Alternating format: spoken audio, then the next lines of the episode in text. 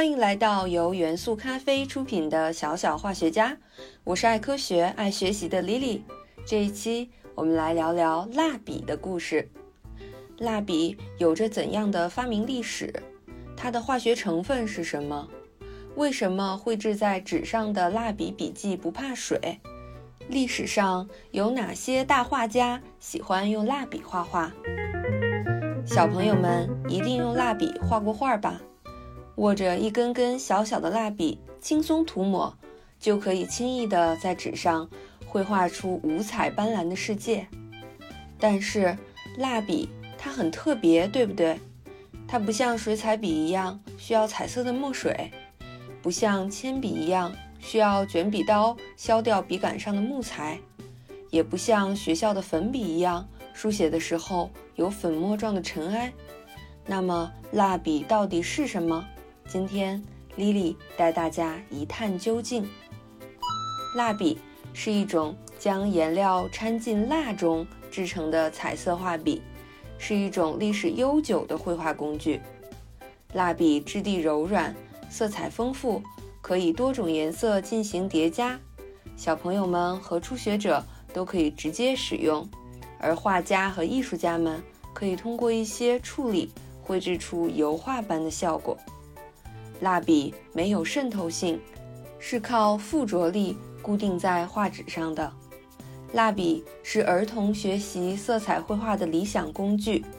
一些画家用它进行写生和快速的色彩记录。在精心保护的情况下。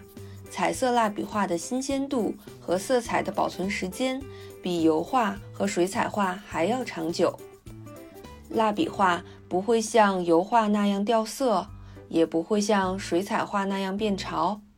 彩色蜡笔画的美主要在于它柔软的天鹅绒般的表面，赋予了画作一种其他方法无法复制的色彩和气氛。彩色蜡笔。尤其适用于绘制人物肖像和某些类型的风景画。制作蜡笔的主要原料是石蜡，是一种由碳原子数约为十八到三十的烃类物质组成的混合物。主要组成成分为直链烷烃，还有少量带个别支链的烷烃和带长侧链的单环环烷烃。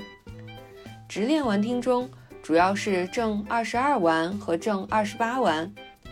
石蜡是从石油、沥青、矿物油的某些流出物中提取出来的一种混合物，主要成分就是固体的烷烃，为白色或淡黄色的半透明固体。工业生产用的石蜡是一种石油化工产品，根据提炼的精度不同，可以分为全精炼石蜡。半精炼石蜡和粗石蜡三种，粗石蜡含油量较高，主要用于制造火柴、纤维板等工业产品；而全精炼石蜡和半精炼石蜡用途很广，除了用作蜡烛、包装材料、水果保鲜剂、绝缘电器元器件外，还能用来制造我们今天的主角——蜡笔。因为石蜡不溶于水。所以，蜡笔的笔迹是油性的，具有防水的特性。因为石蜡是烃类的混合物，不是纯净物，因此它不像纯的化合物那样有严格的熔点。所谓石蜡的熔点，是指在一定的条件下冷却融化了的石蜡式样，当冷却曲线出现第一个停滞期的温度。所以，它其实并不是严格意义上物质的熔点。蜡笔的起源非常非常的久远，至今人们已经很难确凿地考证它的起源了。但是啊，古罗马时期的热蜡画被学者们认为体现了蜡笔绘画最初的技术。热蜡画是一种用加热熔融的蜂蜡混合彩色颜料进行创作的一种绘画形式。热蜡画通常绘制在木板。石材或者画布的表面，等到蜂蜡冷却变硬，绘画作品也就完成了。热蜡画的历史久远，早在公元一世纪的罗马人就使用这种技术进行创作了。许多公元一世纪到公元三世纪的古罗马、古埃及文物上都有热蜡画的身影。时至今日，埃及人、罗马人、希腊人，甚至菲律宾的土著人，仍传承着这一古老的绘画手法，采用这种方式进行绘画创作。完全现代意义的蜡笔起源于欧洲，当时一些最早的圆柱蜡笔是由木炭和油类的混合物质制成的，其起源可以追溯到文艺复兴时期的巨匠米开朗基罗和达芬奇。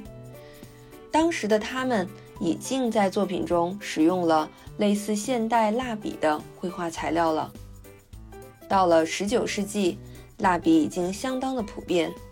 简·奥斯汀的《傲慢与偏见》中就曾提到蜡笔。成立于1876年的富兰克林制造公司是最早生产和销售蜡笔的公司之一，并于1883年在哥伦比亚博览会上首次展出了蜡笔这一种商品。1903年，爱丽丝·斯特德宾尼创造了 Crayola 这个单词。用以指代蜡笔。今天，Crayola 成为了主导着美国市场的蜡笔头部品牌。自19世纪以来，彩色蜡笔一直在流行，它为艺术创作提供了更多的便捷性。艺术家可以轻松地拾起来就进行即兴创作。蜡笔画出的线条都保留其原始的笔触和独特的色彩。著名的画家。古斯塔夫·克里姆特以及我们熟知的大画家毕加索都非常喜欢用蜡笔进行创作。毕加索最后自画像就是一幅非常著名的蜡笔画。值得注意的是，制造蜡笔的石蜡可以分为食品级和工业级。食品级无毒，工业级却不可以食用，所以。在不确定蜡笔使用的是否为食用级石蜡时，千万不要吃到嘴里哦。即便是食品级的石蜡，在蜡笔加工过程中还会使用多种颜料和其他的物质，这些物质也可能会存在安全风险，所以在使用时要一定注意，不要吃进嘴里。说到这里，插播一条冷知识，你知道？著名的日本漫画作品《蜡笔小新》为什么叫蜡笔小新吗？这是因为漫画的主角小新是一个上幼儿园的小朋友，而蜡笔是幼儿园小朋友最常使用到的绘画工具。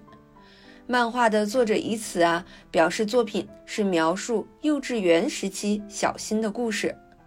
此外，漫画。二十九卷和三十一卷中有升上小学一年级的小新，到了那时，小新就不是蜡笔小新了，被漫画的作者改名为铅笔小新了。